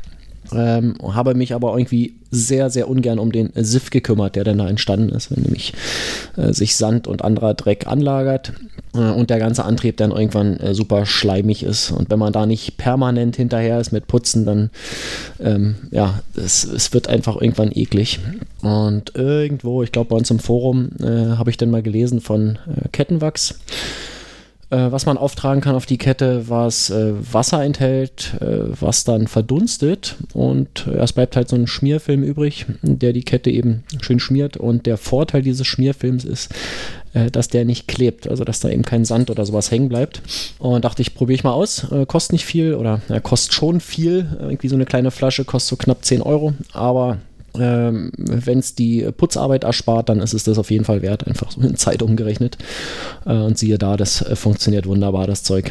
Ja, habe dann, nachdem ich es am Mountainbike erfolgreich getestet hatte, bei allen anderen Bikes auch eingesetzt. Also einmal die Ketten richtig schön von Öl befreit mit, ja, gibt ja so Kettenreiniger.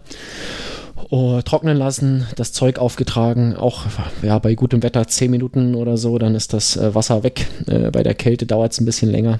Auf jeden Fall kann man dann fahren, man kann die Kette anfassen, hat nicht gleich schwarze Finger und sie bleibt trotzdem leise, wenn man tritt. Also es fängt nicht an zu scheppern, zu rasseln. Ganz toll. Ich würde sagen, man muss es minimal öfter einsetzen als Öl.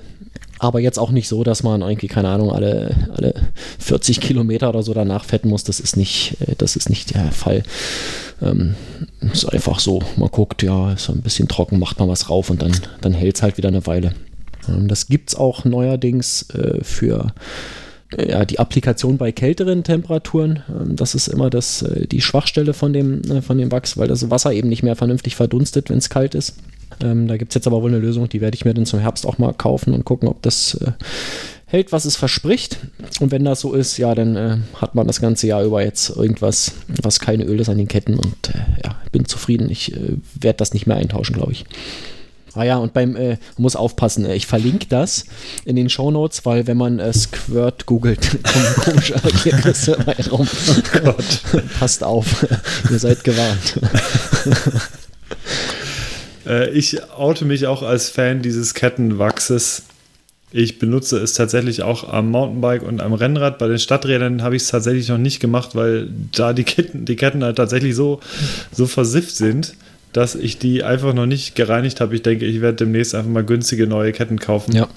Das ist auch so ein Ding, was da total nervt an der Stelle, weil nämlich neue Ketten sind immer schon gefettet. Genau. Und das Fett, was da drauf ist, das bekommst du super schwer runter. Da musst du echt mit Lösungsmitteln rangehen.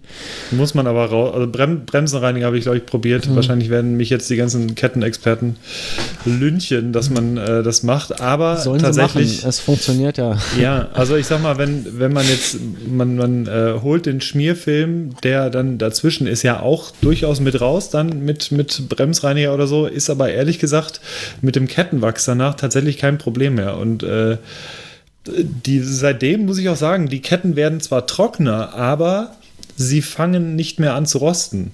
Also wenn man es halt mal wirklich komplett übertreibt, also ich habe das dann, keine Ahnung, ab und zu, wenn man lange im Herbst mal gefahren ist, Rad einfach in die Garage gestellt oder im Winter, dann hat man schon mal einen minimalen Flugrost drauf gehabt. Ja.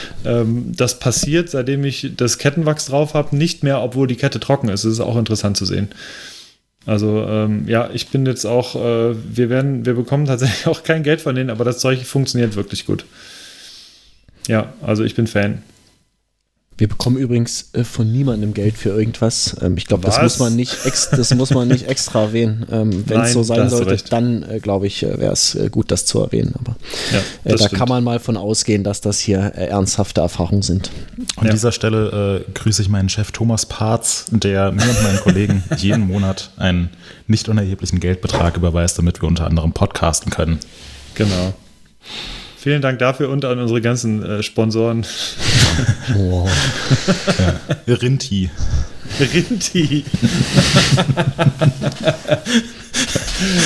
Ja, das war auch ein. Ja, dafür muss man. Es gibt. Wer uns den Podcast nennen kann, der mit Rinti zu tun hat, weswegen Moritz diesen Gag gemacht hat, der bekommt ein Zusatzgeschenk von MTB News. Bitte einfach. Eine Dose Rinti für seinen Hund. Nur das Beste für den Hund. Eine Dose Rinti, genau. Ja, nur das Beste für den Hund. Ich musste das jetzt erstmal schnell googeln. Du wirst es, glaube ich, nicht. Ja, mal gucken, vielleicht findest du es. Also auf jeden Fall. Gleich erstmal Hundefutter. Ja, was Rinti ist, das ist klar, aber wozu es gehört, das ist halt die Frage. Genau, also schreibt uns da einfach an Freesoul oder Rick oder mtb-news.de. Genau, schickt uns da einfach eure Antwort, zu welchem Podcast das gehört, und dann pass mal auf, das kann bei euch ja nur Fußball-MML sein, oder? Das ist ja die Schnittmenge, die ihr beide habt bei Podcasts. Das haben wir in einer der früheren Episoden gemacht. Markus gewinnt das Geschenk. Es handelt sich dabei um einen Furz im Glas. Ich schicke dir nachher meine Postadresse. Ja. Super. So, Moritz, hast du noch einen Bike-Hack? Drei stellen wir noch vor. Drei stellen wir noch vor. Ja, so richtig nicht. Was ich super praktisch finde, was bei uns, glaube ich, ganz schön zerrissen wurde, als wir es mal vorgestellt haben. Es gibt, ich glaube, von Zine ist das. Das ist so Grip-Tape, was auf die Bremshebel oder auch auf die kleinen Paddel von den Schalthebeln draufkommt. Und das ist im Prinzip wie so Grip-Tape fürs Skateboard, nur dass da bestimmte Sachen nicht drin sind, sodass es nicht ganz so scharf ist und nicht die Handschuhe oder so aufschneidet, was auch übrigens nicht passiert. Also es macht die Klamotten nicht kaputt, aber gerade im Winter oder bei Nässe finde ich das so praktisch, wenn man so ein bisschen von diesem Grip-Tape auf den, gerade auf den Schalthebeln hat. Finde ich eine super Sache. Würde ich nicht missen wollen. Geht natürlich auch ohne, aber das ist halt echt so eine Kleinigkeit, die kleine Veränderung, große Wirkung. Man muss auch tatsächlich, nicht das Originalzeug nehmen. Ich habe mir irgendwann auch irgendwo im Internet habe ich mir eine große Rolle Grip-Tape-Klebeband irgendwann geholt. Kostete, glaube ich, einen Zehner für 5 Meter oder so. Und es funktioniert. Du klebst heute noch deine Schalthebel damit zu, ne? Ich habe es tatsächlich jetzt am aktuellen Rad nicht, aber es funktioniert tatsächlich sehr gut. Es ist tatsächlich, glaube ich, eine Faulheit, dass ich es noch nicht gemacht habe, oder beziehungsweise ich bin mein Rad noch nicht im Winter, Herbst gefahren, mein neues. Aber das bringt wirklich was, ja. Und was ich jetzt noch in Leogang gesehen habe, in den Pits von Intense, war so ein akkubetriebenes, ja, sah aus wie eine Bohrmaschine, war aber eine Luftpumpe. Die konntest du dann alles anschließen, also an die Federgabel oder an den Dämpfer oder an die Laufräder, und konntest einen Druck einstellen, und das ist dran gehängt. Hast dann auf Start gedrückt und dann hat sie das auf genau diesen Druck aufgepumpt. Das ist cool. Ja, fand ich super geil. Würde ich, wenn die uns vielleicht sponsern wollen, dann können sie sich auch an uns wenden. Ja. Auf jeden Fall. Ja. Ich glaube, Airwolf hieß das. Irgendwie sowas. Airwolf, ja. Das sind doch die Dinger, die in den Raststätten immer da in den Toiletten hängen. Die Keimspreader. Ja, genau. Oh. Echt? Oh. Hm. Ja, die sind auch praktisch. Wusstet ihr, dass ihr kennt doch die bekannte Band Dan Dryers, oder? Ja. Von der früher so aus der ganzen Mountainbike Rider aus dem Umfeld so gab es ja eine bekannte Punk-Rock-Band namens Dan Dryers. Die haben sich übrigens tatsächlich nach diesen Luftpußautomaten benannt. So wurde es mir jedenfalls von einem ehemaligen oder Mitglied der Band so gesagt. Es gibt nämlich auch nicht nur Airwolf, sondern es gibt auch Dan Dryer. Das ist denen wahrscheinlich und, nachts mit 3,5 Promille auf der Autobahntankstelle irgendwie aufgefallen. Das kann sein, ja. Deswegen heißen sie nach meinem Wissen Dan Dryers, ja. Mhm. Geil. Ja, das Teil heißt Airhawk Pro. 64 Airhawk, Euro bei Amazon. Ja. Airhawk Pro. Es sind übrigens nur noch sehr wenige verfügbar. Die gehen weg, die warme Semmel. Bestellt jetzt, dann bekommt ihr nämlich auch noch einen Waschlappen dazu. Ja, und ein Pfannenset. Ja. Nur heute. Jetzt in den nächsten 10 Minuten müsst ihr anrufen. Heute am 25. Juni 2018. So, wir haben eins noch, Hannes. Genau. Wir haben noch schon einen schnellen. Einen noch. Dann ist aber Schluss. Einen haben wir noch. Und zwar Bremsen entlüften ist immer ein großes Thema bei ganz vielen Leuten und da gibt es offiziell ist es für Magura Bremsen gedacht, da gibt es ein bereits in den Shownotes verlinktes Video mit Tibor Simai, der es bei Magura Bremsen vormacht und zwar das Entlüften über den Bremshebel beziehungsweise einfach über den oberen Ausgang quasi am Hebel direkt am Lenker. Man muss ganz, ganz oft weder bei Bremsen noch bei zum Beispiel der RockShox Reverb muss man nicht immer einen kompletten Entlüftungsservice machen, wo man dann einmal das komplette Öl durchpumpt, sondern ganz oft reicht es am Beispiel von Magura Bremsen beispielsweise, indem man das wirklich nur oben am Hebel macht. Es dauert ungefähr 30 Sekunden.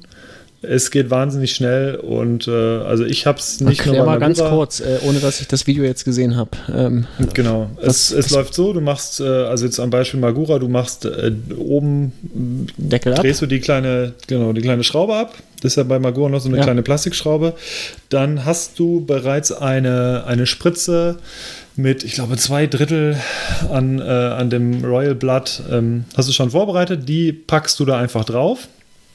Und zwar, da gibt es, wie es genau läuft, da ist noch, man hat im Prinzip da so ein kleines Bohrloch in der Spritze mit drin, das muss man während der Zeit zuhalten, damit es nicht ausläuft und so weiter.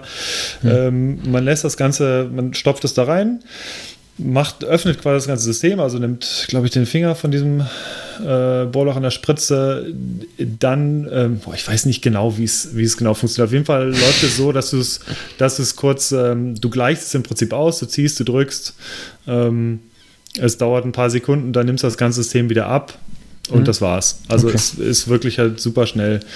Also wie es genau geht, mach mal, es geht besser. Also Tibor Simon kann es definitiv besser erklären, als ich jetzt gerade. Es ist schon eine Weile her, dass ich es gesehen habe. Aber bei mir funktioniert es erfolgreich. Es hat genau so geklappt wie im Video tatsächlich. Und genau, also wie gesagt, bei der RockShox Reverb, da habe ich es ähnlich so gemacht. Man muss nicht die ganze Reverb dann rausnehmen. Gerade bei Stealth ist es halt super nervig. Sondern das meiste geht tatsächlich über den kleinen Hebel oben. Und dadurch kriegt man das Ding wieder voll. Und es dauert halt wenige Augenblicke nur. Ja. Cool. Das hätten wir dazu. Apropos cool. Markus, wir haben noch was für dich. Und zwar, es dauert ja noch eine Weile, bis du Geburtstag hast, oder? Welchen Monat hast du nochmal Geburtstag? Ende März. Ende März. So, es könnte aber sein, dass wir vorher nämlich schon was einlösen müssen. Und zwar, wir machen das nämlich jetzt live. Und zwar wollen Moritz und ich dir was schenken. Und zwar, es gibt aktuell, ich habe dich letztens nach einem Termin gefragt, da kannst du nicht. Da ist ein Special, aber es wird noch weitere Specials geben. Und zwar gibt es eine Bang Boom Bang Tour. Nein. Ja, und zwar, die würden wir dir gern zusammen schenken, wenn wir das nächste Mal irgendwie das mitkriegen. Es läuft dann so, dass du eine Bustour hast mit zu den wichtigsten Drehorten. Und zwar sind das Kek sein Haus, Frankies Videopower, der Sportplatz, Schluckes Fundort, der Dortmunder Flughafen und die Pferderennbahn. Ist das geil. So, da fährt man hin, man glüht ein bisschen vor, Dann guckt man natürlich den Film und das Ganze findet natürlich dann in Dortmund und Unna und so statt und danach ist noch ein bisschen mehr. Also wenn wir dann, ich bin beim Newsletter angemeldet, wo die Termine machen. Es wird wahrscheinlich dieses Jahr noch weitere Termine geben und dann werden wir das zusammen im Ruhrpott machen. Das ist geil. Ich bin etwas gerührt und wische meine Tränen aus dem Auge. Das ist geil, Jungs. Hammer. Oh, großartig. Ja. Ich wollte es nur jetzt mal loswerden, weil wir müssen tatsächlich, wenn die nächsten Termine kommen, das demnächst dann mal ausmachen. Und das wird sehr, sehr cool. Also, ja, das glaube ich. Geil. Wahnsinn. Ich weiß nicht, was ich sagen soll. Das passiert nicht oft. Cool. Wow. Ja. Wow. Und weil wir wollten es halt auf jeden Fall zu dritt machen. Ja. Ja, das wird sehr lustig. Großartig, vielen Dank. Bin ganz geflasht gerade. Freue mich. Cool. Ich freue mich auf jeden Fall auch. Also es wird sehr cool. Es soll sehr gut sein. Ja, allein mit euch, das reicht ja schon, egal was passiert, oder? Ja. Wow. Ich freue mich. Moritz, das haben wir aber auch noch nicht. Also der ist so ein harter Hund sonst, ne? Ja, und jetzt der sitzt Markus, er da heulend vorm Röhrenmonitor. In Brandenburg, im Berghain. So, ich bin raus. Ich kann nichts mehr sagen heute. Ja. Dann können Hannes und ich uns in der Zeit über Fußball unterhalten. So eine Sportart, die im Aufstreben ist. Ich habe ja Ahnung von Fußball. Vorher noch die Aufforderung an unsere Zuhörer und Zuhörerinnen. Wenn ihr noch irgendwelche coolen Bike-Hacks habt, dann schreibt doch einfach mal eure besten Tipps und Tricks in die Kommentare. Und wir werden sicherlich in Zukunft nochmal auf das Thema eingehen. Ja, genau. Und jetzt, zum Beispiel in der nächsten Folge werdet ihr Gregors Downhill-Style-Polizei-Bike-Hack-Spezial kennenlernen. Ja, der Gregor soll erstmal seinen Bus in den Griff bekommen. Ja, das hat er bis dahin geschafft. Und dann gibt es Gregors Downhill-Style-Polizei-Bike-Hack-Spezial in der nächsten Sendung. Wer zufällig noch einen VW T5-Bus mit dem guten Dieselmotor günstig zum Verkauf hat, bitte an gregor@mtb-news.de schreiben. Der Gute ist, dass der in die Städte reinkommt oder der nicht in die Städte reinkommt. Also in die Städte kommen die alle nicht rein, aber gut im Sinne von fährt länger als 100 Kilometer am Stück, ohne dass der auf die Hebebühne muss. Das klingt da ja nach Toms Auto. Ja, aber da ist ja auch immer ein Pferd drin. Stimmt. Also, genau, es geht um Fußball, denn aktuell findet ein nicht so unwichtiges Turnier statt. Viele Länder spielen gegeneinander. Was war das noch? UI-Cup, oder? UI-Cup, genau. DFB-Pokal, erste Runde, darüber wollen wir uns unterhalten. Ne, wollen wir natürlich nicht. Es ist natürlich Fußball-Weltmeisterschaft in Russland.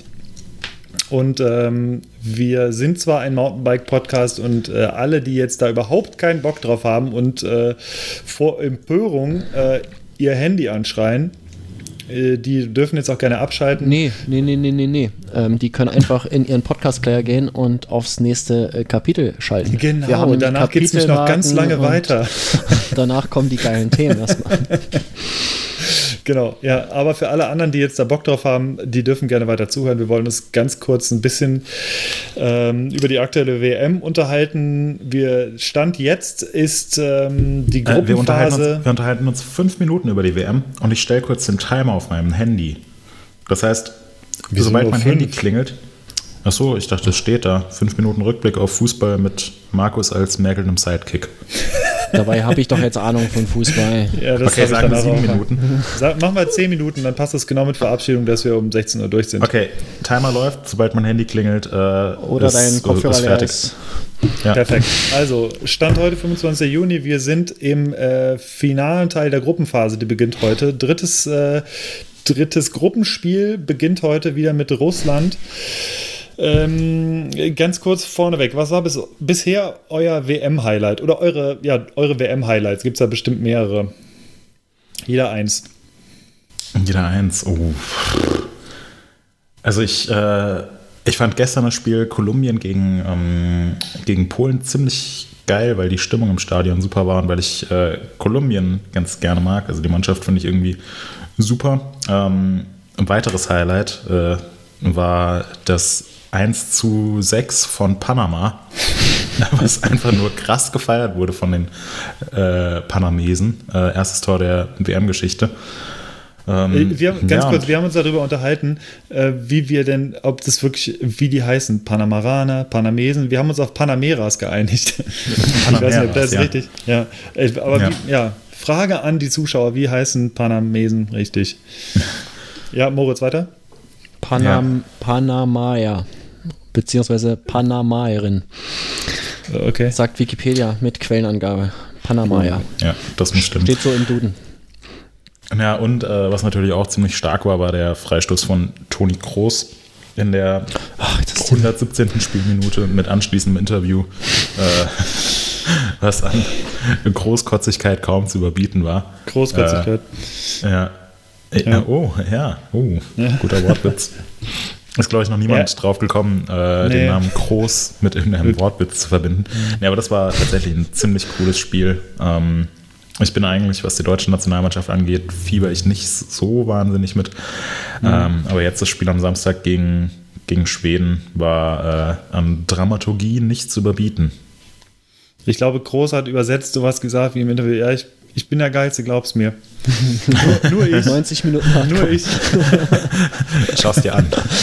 Ja, er hat ja für alle Highlights gesorgt, und auch sein Bruder Felix Groß hat für einen guten Tweet gesorgt. Und zwar hat er Glückwünsche an seinen Bruder Toni Kroos rausgesendet und beglückwünscht ihn dafür oder dazu, dass er ein Tor gemacht und eins vorbereitet hat. Denn er hat ja eins geschossen und eins hat er durch seinen Fehlpass für die anderen leider vorbereitet. Hm.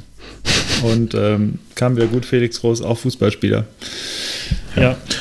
Ja. Wer sind eure Favoriten auf dem Titel? Ich will ganz kurz ein Highlight auf jeden Fall noch sagen, weil... Ja, Entschuldigung. Kein Problem. Ich weiß, was du jetzt sagst. Das habe ich leider nicht live gesehen, du hast es mir geschickt. Und zwar, also, wir schreiben die 94. Minute. Iran gegen Spanien. Ein nicht unwichtiges Spiel für den Iran, denn Iran liegt mit 0:1 hinten. Es sind noch ungefähr 10 Sekunden zu spielen. Was gibt es da Besseres, als einen Einwurf zu machen? Und nicht einfach einen schnellen Einwurf zu machen, sondern, keine Ahnung, ob er es auf YouTube gesehen hat oder wie auch immer, auf jeden Fall macht er eine Vorwärtsrolle mit dem Ball, kommt zu spät im Feld leider wieder auf und merkt, okay, das Ganze funktioniert doch nicht, und wirft den Ball anschließend normal rein. Das Ganze hat Milad Mohammadi gemacht von der iranischen Mannschaft, und dazu gibt es auch ein sehr lustiges YouTube-Video, und es wirkt einfach angesichts dieser sehr angespannten, schwierigen Spielsituation kurz vor Schluss einfach durch sehr kurios, aber ist mein optisches und turnerisches Highlight dieser WM bisher schon. Siehst du, sogar ich habe das gesehen, weil du mir das ungefähr 12-mal im Chat gesendet hast und ich, glaube ich, jeweils nicht reagiert habe und du dachtest, ich habe es nicht bekommen. Ja. Aber es ist mir geläufig. Sehr schönes Ding auf jeden Fall. Zu deiner Frage. Also ich muss tatsächlich sagen, ich könnte mir vorstellen tatsächlich, es gab ja solche Spiele für Deutschland jedes Mal. Also letztes Mal war Algerien so der Knackpunkt, wo ganz, ganz knapp noch im Achtelfinale gewonnen wurde und die Position des Libero-Torwarts geboren wurde in Form von Manuel Neuer. Also ich denke, das war so ein Knackpunkt, wo auch vorher alles so semi-cool war irgendwie, und auch 2010 wurde in der Vorrunde gegen Serbien verloren, und deswegen könnte ich mir vorstellen, dass jetzt so das Momentum auf Seiten der Deutschen liegt und die kommen jetzt rein, könnte ich mir vorstellen, und wenn das nächste Spiel ist gegen Südkorea auch nochmal, wenn man merkt, okay, sie sind jetzt halt wirklich irgendwie drin, dann könnte ich mir vorstellen, dass Deutschland definitiv ein Favorit ist. Ansonsten sind es für mich Belgien und Kroatien im Moment. Ja, spannende Tipps. Hätte ich jetzt eher so als Geheimfavoriten genannt, also gerade Belgien. Wir sind seit 10 Jahren Geheimfavorit, irgendwann müssen sie mal Favorit sein. Ja, klar. Also den merkst du schon, dass die schon seit vielen Jahren eine super talentierte Mannschaft haben und dieses Jahr so ein bisschen gefestigter sind. Also ich glaube auch, dass die relativ weit kommen werden. Die sind schlampig in der Abwehr. Das ist das Problem. Ja. Haben aber auch so mit den besten Torwart der Welt, mit dem Thibaut Courtois. Ja. Ja. Und ich glaube, also wer dieses Jahr sehr, sehr stark sein wird, eher so von den üblichen Verdächtigen sind die Franzosen, weil was die von den Kader haben, ist ziemlich unfassbar, wenn man einfach mal so Ousmane Dembélé als Einwechselspieler bringen kann, der letztes Jahr für 145 Millionen Euro zu Barcelona gewechselt ist. Ja, also und dazu haben die Franzosen wie immer die schönsten Trikots der Weltmeisterschaft. Und von daher denke ich, dass Frankreich dieses Jahr den Titel holt.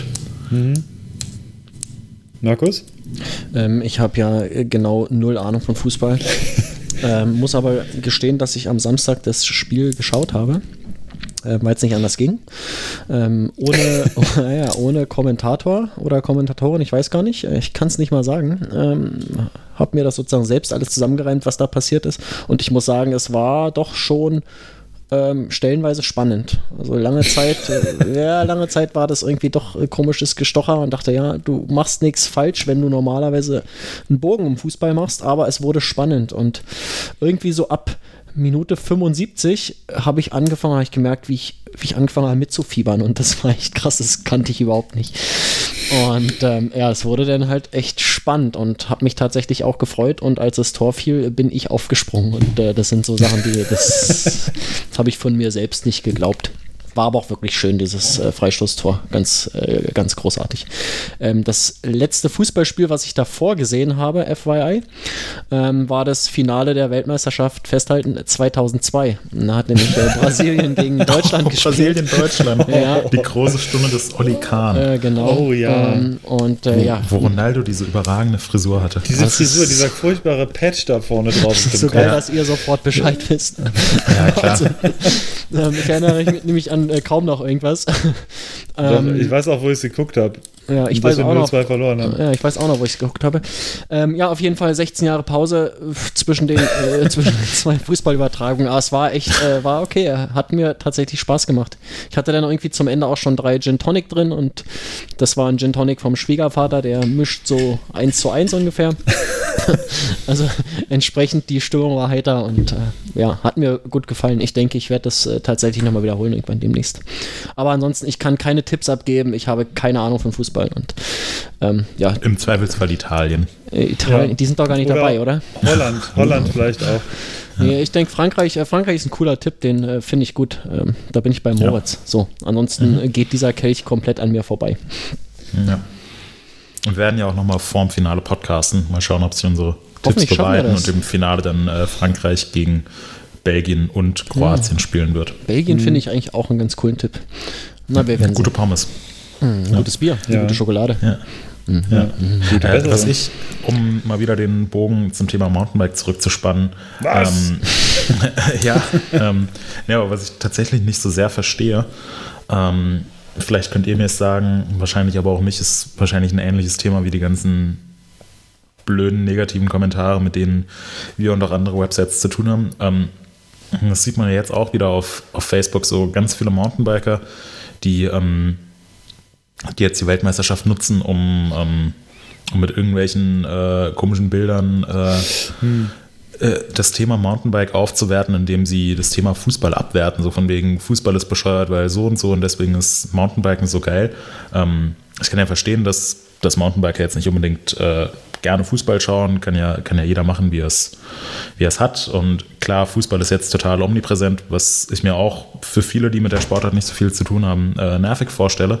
Aber diese Aufwertung, indem man andere Sachen auf bescheuerte Art und Weise abwertet, das kann ich irgendwie nicht so nachvollziehen. Und da denke ich mir immer, ja, es gibt so viele coole Sachen am Mountainbiken und das ist eine Sache, die ich aber total bescheuert finde. Oh, jetzt Time abgelaufen. Ja, wir sind ja auch schon durch, fast. Ja. Von daher bin ich ganz bei Moritz. Ist einfach Blödsinn, sowas. Ich zeug's auch gerade von Reife. Ich habe tatsächlich letztens auch, da gab es jetzt auch Leute, die, da ging es dann darum, wenn sich alle Leute so viel mit Fußball beschäftigen würden, also wenn sich alle Leute so viel mit, keine Ahnung, Umweltschutz, Tierschutz, gab da ganz viele Sachen, wie mit Fußball jetzt gerade beschäftigen würden, dann wäre die Welt ein besserer Ort und so. Und auf der, oder dann diese bekannten Bilder immer, wo ein blutüberströmter Mountainbiker noch ins Ziel fährt und dann liegt da zum 5. Mal Neymar irgendwie auf dem Boden im anderen Bild, der sich wieder wälzt vor Foul. Also ich meine, diese Unfairness im Fußball, das ist so die andere Sache, das nervt mich auch kolossal, dieses ständige Liegenbleiben, Zeitspiel. Und klar, es ist total zum Kotzen. Ja, aber ich bin da auch definitiv total bei dir, Moritz. Ich finde dieses Abwerten und dieses, ja, Mountainbiker sind was Besseres oder wir als Mountainbiker sind was Besseres und Fußballfans sind halt nur so die Doofen.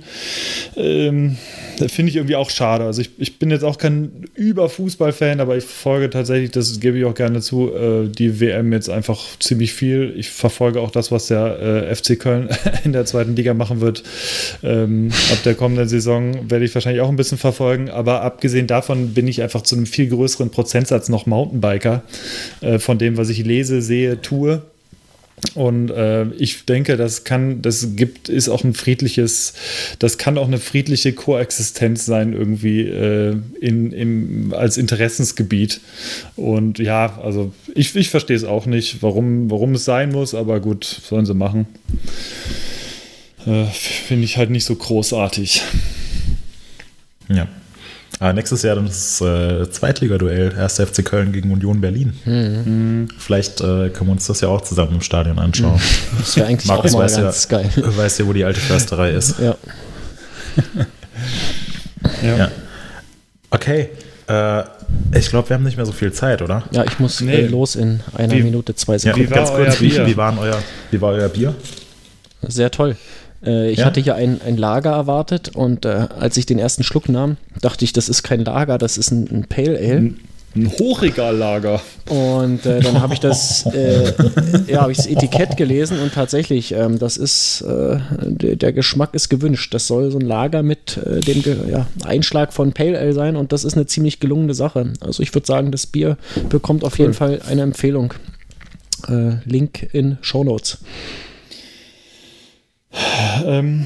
Mein Backbone-Splitter, kennt ihr das bei einem Bier, wenn es dann doch es war gar nicht so, hat nicht so extrem geperlt, aber wenn so ein IPA so fast likörig runtergeht, so ein bisschen, das war eins der Sorte. Es hat nur in Anführungsstrichen 6,6 Volumenprozente gehabt, was natürlich durchaus ein bisschen mehr ist als ein normales Pilz, aber auch kein extremes Starkbier. Nee. Hat aber, ist so vom Abgang her doch echt, ich sag mal so, es war sehr lecker, aber auch sehr, sehr stark, sehr hopfig, recht bitter und ging nicht so super schnell runter. Also es war nicht süffig, aber war lecker. Aber eher ein Bier, wovon ich definitiv nur eins am Abend trinken würde. Aber war eine gute Empfehlung. Oder am Mittag. Ja. Oder frühs auf dem Weg zur Arbeit. Viele Grüße an Moritz Bruder. Genau. Ja. Moritz, dem schicken wir auch mal ein paar Bier zu. Mein Bier war super lecker. Doch, also ich mag IPAs sehr gut. Ich meine.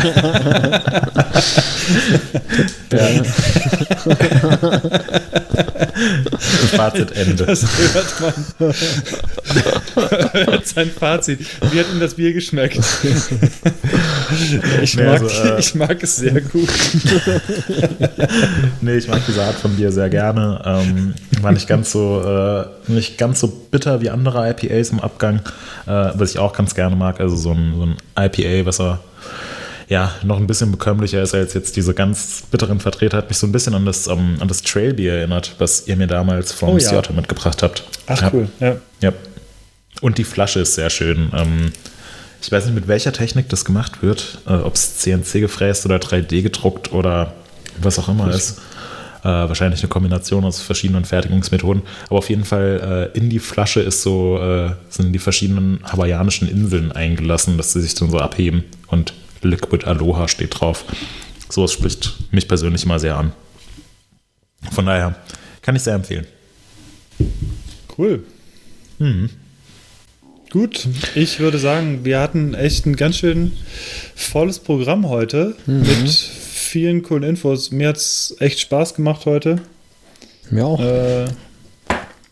Und mochte ich sehr gut heute. Ja. Ja, ich habe auch, haben wir noch irgendeinen, habe ich noch einen schlechten Witz? Nee, nächstes Mal. Ich packe nächstes Mal wieder 3 Fahrradwitze rein. Ja. Weil die letzten, ich hätte noch so einen, aber den kann ich nicht erzählen. Besser ist es wahrscheinlich. Ja. Na gut, dann schauen wir mal wieder WM. Machen wir, genau. Heute gibt's 4 Spiele und 4 Spiele, 2 parallel, ne? 16 und 20 Uhr, oder 16 und 21? Ja, genau. Irgendwie sowas. Und dann hören wir uns in 2 Wochen wieder. So sieht das aus. Ich hoffe, wir kommen in 2 Wochen dazu, weil da gerade, 2 Wochen wird schwer. Da ist nämlich diese Eurobike dieses Jahr im Juli. Ja. Vielleicht auch in der Woche danach. Aber sollten wir irgendwie hinbekommen. Wir planen schon, wenn wir es vielleicht irgendwie hinkriegen, dass wir eine Live-Ausgabe irgendwie machen. Allerdings ist Moritz gerade wahrscheinlich auf dem World Cup. Wir müssen mal schauen. Aber das wäre, glaube ich, auch mal ganz cool, wenn wir das hinkriegen, weil auf der Eurobike gibt es auch diverse potenzielle Gäste. Mal schauen, ob wir das hinkriegen. Auf jeden Fall wird es, denke ich mal, ein paar O-Töne von der Eurobike geben und viele spannende Sachen auf jeden Fall. Es wäre toll, wenn du mit jedem Gast ein Bier trinken würdest. Ja, wir laden einfach 10 Gäste ein. Ja. Super. Ja. Schauen wir mal. Na gut. Dann wünsche ich euch noch einen wunderschönen Nachmittag. Den wünsche ich euch auch. Gut. Und was wir uns gekauft haben, klären wir beim nächsten Mal, ne? Genau. Ja. Alles klar. Alles klar. Macht's gut. Ciao. Alles klar. Tschüss. Haut rein, Jungs. Bis bald. Ja. Ciao.